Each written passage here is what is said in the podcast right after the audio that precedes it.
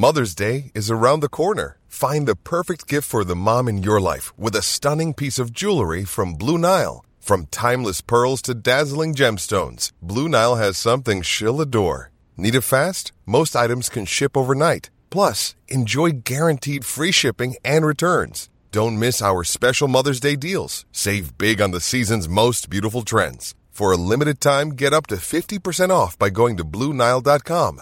That's Blue BlueNile.com. With threats to our nation waiting around every corner, adaptability is more important than ever. When conditions change without notice, quick strategic thinking is crucial. And with obstacles consistently impending, determination is essential in overcoming them. It's this willingness, decisiveness, and resilience that sets Marines apart. With our fighting spirit, we don't just fight battles, we win them. Marines are the constant our nation counts on to fight the unknown. And through adaptable problem solving, we do just that. Learn more at marines.com. All right, so what, like, how did you first find out about the Doc Rivers situation, right? Because that was the first shoe to drop. Paul Pierce and Kevin Garnett, they were still Celtics players at that time, but you knew something big was happening, right? You know, you knew there was a big rebuild once you once the news spread that Doc was leaving.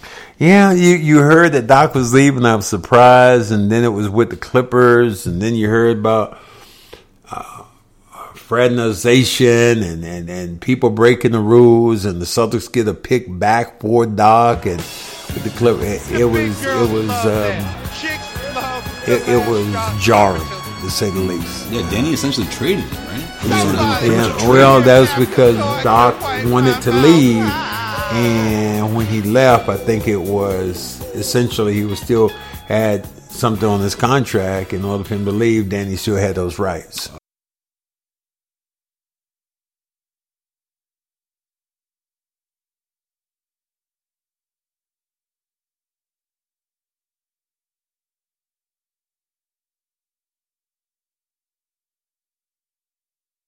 The narrative I remember that summer was obviously rebuild, right? They're starting this thing out, you know, from scratch, and, and, Doc wants nothing to do with it.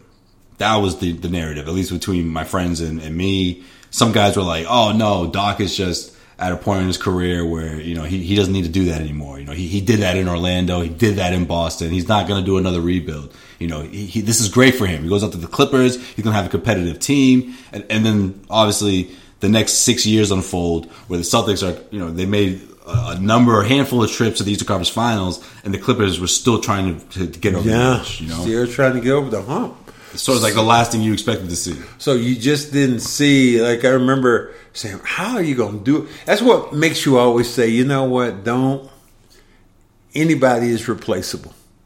And I thought Doc Rivers was the heart and soul of this organization, mm-hmm. but when you actually think about it the heart and soul of this organization now probably is more like Danny Ainge right.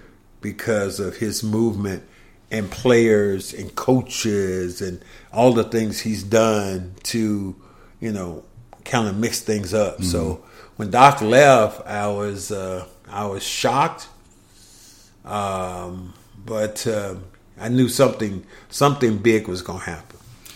Do you think he was really about the rebuild though, or do you think it was more about like just more excited about the situation in LA? I think you know Doc was just probably just under pressure, and yeah, and then by being in LA, just you know, most people want to be in LA. You, you want to take a shot at a, a, a big major city. Mm-hmm. What was Doc Rivers at? Orlando, Boston. Doc is Hollywood. Yeah. Doc is Hollywood. Well, he played him, all those years in New York. For him to rub elbows with people out there, to me, was a natural bill. Yeah. And to go to an organization that hadn't done much and him to be a figurehead there. And remember, though, for a while, Doc Rivers was the GM. Right. And he was the coach. Yeah, in the beginning, he was. Yeah. And then they took the, that responsibility away from him, and his team has been better. But that didn't work at that time. So is Doc like a cat? You know, nine lives and you don't have any more. I mean, that's that. You mean the way his team fell on the sword? That just yeah. that's not a pretty look for any coach. Like I get the with that kind of talent. I get the first run. You know, I, I get the the conflict or whatever happened with Chris Paul. Uh, you know, when he brought in his son, I guess that that wasn't the best move for the team overall because of guys felt like he was favoring his son. He wasn't really getting into his son the way he got into Chris Paul you know, whatever happened there, whatever. I'm not even talking about that, but after that, I just never, I always felt like I didn't see those same the same kind of connection I saw with that he had with his players. Look at look at his Besides Lou Williams, Lou Williams is the one exception. look at his teams though. Who he's had. It's just so much talent. I mean, you So think, what's going on? You mean you Blake Griffin? You had one of the the Duncan show over there. when you watch them, it was like, my God, Yeah. Clippers were like must see TV. DeAndre Jordan, Argentine Chris Paul. Jordan, uh, that was just like it's like they had taken over that mantle of being the best team in LA. Mm-hmm. So now that the Lakers are back on top, and you were supposed to be right there with them in that city, and you have an owner who is probably rich and motivated. Yeah, that's, a, that's the best way to put He Ballmer might, into he, perspective. he, he might, he might, you know, take a flyer Yeah. and say, "Let's do something else, guys." Yeah, because that's because I, I think that's a conversation worth having. Because I'm I'm thinking you blew a three one lead. I thought that. Let me tell did, you, yo, he did this three times, man. I This- thought- it's one yes, thing to do it that- once. that's with. true. That This really is the third time. That man. really is true. And you What's think, going on? You think this is what I thought for a while when I thought of Doc Rivers. I thought Doc Rivers would have a possibility possibility of being the guy, the next um, guy in the front office for the NBA. Mm-hmm. I thought that if Adam left, I could easily see Doc Rivers being that guy. I mean, knows everybody, friendly, hard nosed, emotional. You know, I mean, and, and I think there's nothing wrong with. You think a couple years ago, if you had a guy who was a coach that was emotional like Doc, you'd be like, get his soft ass out of there. yeah, it's true. Get his soft ass out of there. Now, oh my God, Doc Rivers, don't listen to what he said. I mean, he said some of the most profound words I, I've heard Yeah. when, it's, when it's come to Black Lives Matter. Yeah, yeah. But, you know, your performance has to also be on the court. Mm-hmm. And his teams have not lived up to, you know, where they uh where they potentially could have been.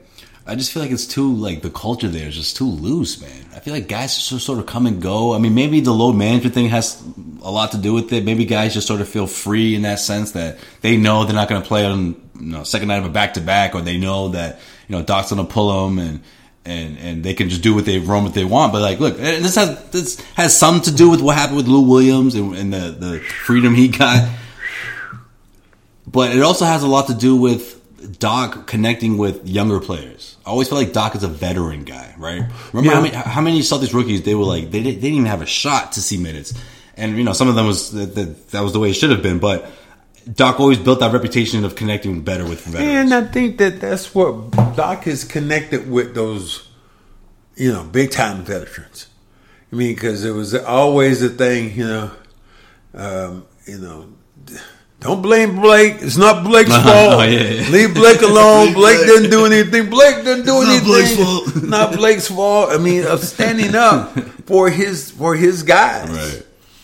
But uh, you know, I don't know. It's it's and I love Doc Rivers as a coach, and I can see him being there for a while. But this is this is a big, big misstep, man. Huge misstep for his team.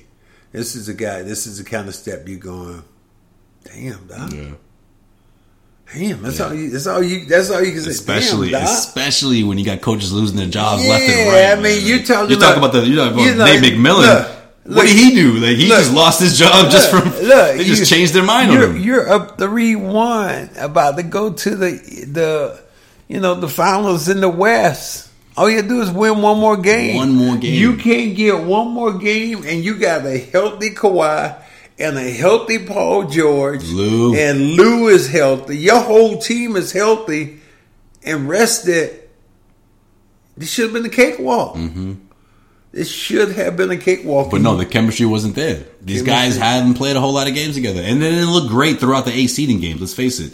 Even when they were finally together, or at least in that first round, they looked all right. yeah, but- they've struggled. They haven't been consistent. I just thought I don't think anybody had Denver. no, Denver. Denver should have lost to Utah. Denver should have lost to the Clippers. And now can Denver pull another trick out, out of their hat? Yeah, three one. They love that shit. That's just, that's what they live for. they when they're down three one, can they, come back. They, they are dangerous. Can can they pull another trick out of their hat because they've got guys right now who are on a roll. Can they win the title? Oh, it's, it, they, They could win the title. They could. They, it could be scary. When this whole thing started, my dad told me. He said, "Listen, I wouldn't be shocked if some team we're not even thinking of wins this whole thing." I had I had said early in the year that don't sleep on Denver. I was Don't saying that too because I like I like uh, Porter sleep Porter. Jr. That's Yeah. who. That's who I was crazy about. Yeah. Porter Jr. And I'd seen Jokic play before, uh, but Harris and Murray, Mm. I didn't see Murray being that guy. Murray was putting up like 38 throughout those Murray was games. just Yeah, ridiculous. him and him and Donovan Mitchell, which is funny because they're, they're good friends, and then they end up going at it in the first round. Man, what a series! Three one lead again. Utah blows it this time, and Denver makes them play. Man, I mean, this is, this entire thing has just been amazing basketball. So many players. I feel like I'm missing guys. You know, Devin Booker was going off. Damian Lillard was going off. So much talent, and and I think Denver is sort of like defying the odds here. Like all the top teams that everyone was talking about. Remember, everyone was saying, "Oh, Milwaukee is a lock," or Clippers are a lock, Lakers are a lock. I it really wouldn't shock me to see the Denver Nuggets win the title this year, man. Uh, if they did, that would be crazy. It would be wild. And it, it kind of goes to your point about you know teams that more team oriented, uh, uh, you know groups or, or teams in, in the bubble. You said it. You were like those could be the ones that'll be the most dangerous. And didn't, they don't have nothing. They have nothing here- to lose. There's here's no the pressure. Thing, here's the thing that, and, and maybe I'm wrong. I, I don't remember, but didn't Jokic test positive for Corona? He did. He did early on. Yeah. Didn't he test positive for Corona? He did. Yeah. And what is that saying about what is that saying about his ability to handle situations? Yeah. Because everybody said there's a you know a lot of people who've had corona said there's a, a, a lingering effect. Mm-hmm. Well, it, it don't look like it's affecting him. Yeah. Yeah, He's the best big man. And- He's and he's, the best big man right now in the league. He's doing everything. everything. He's Every- he's blocking like- he's- he's shots. been their point guard. He brings games, the man. ball up. but He's making these football passes from half from full court. Mm-hmm. Behind the back, you know, step back, step through, up and under, spin moves. He's strong enough to get you on the inside that big body, and he just, you know, and then he pulls up from three point line like a guard right Mm-hmm. now, knocking them down. So LeBron James did not have to guard anybody in these last two series. Yeah. They really didn't. He was guarding guys who were like six four and under. He's gonna have his hands full. His He's hands gonna be are guarding gonna be everybody. his hands. Them, them dudes flying around. So I mean, he, yeah, I just remember him playing against playing against Houston, and he just went right to the box. And Rondo throwing the ball, he just turned around, just boom, like there wasn't even nobody there. And what would really be the thing? LA is lucky right now; they're in the bubble. Because if they had to go to Denver, oh, up in that altitude, Yeah. and you've been there before, You're going back and forth, back Dude, you forth. walk you walking in Denver. You get off the plane in Denver. Your wind is like You feel it? oh, I've never been there. Oh, dude, just it's oh Yeah. that first five six minutes of a, a game in Denver, some of the hardest basketball I've ever had to play. Wow. because you're up in the altitude and your lungs are trying to acclimate to that altitude of being up a mile high. And we played a game. Uh, Celtics played a game in uh, Mexico, in Mexico, Mexico City. Excuse me. Oh, yeah, Mexico City. The altitude was higher than Denver. When I got off the plane for that game, my chest and and our our plane started to uh, depressurize, and they opened the doors, and regular air came in. Immediately, my chest got a little tight. That and the bad bad air quality in mm-hmm. in in Mexico. This episode of the Cedric Maxwell podcast is brought to you by Awaken higher 180. Head over to Denver. That's- I'm awaken180.com. Max, walking tell them why they should. Walking around, Man, that is a place to be if you want to lose weight you- during this pandemic. So a couple of things imagine happen. running full speed immediately up in the first week. You're going to lose. So- They're trying to adjust to it to during 12 the pounds. seven You're Yeah, going to do so- that. so, but then on know, top of that, you don't have to go in. It's virtual These now, and uh, they got one of the best people in their page. And one of the owners of the place, she is remarkable. So you you get You get a double bonus. You mm. lose weight and you get friendly people and you get a chance to do it virtually from home. That's right. All six locations have now reopened for your virtual program. Head online to awaken180weightloss.com. That's awaken180weightloss.com.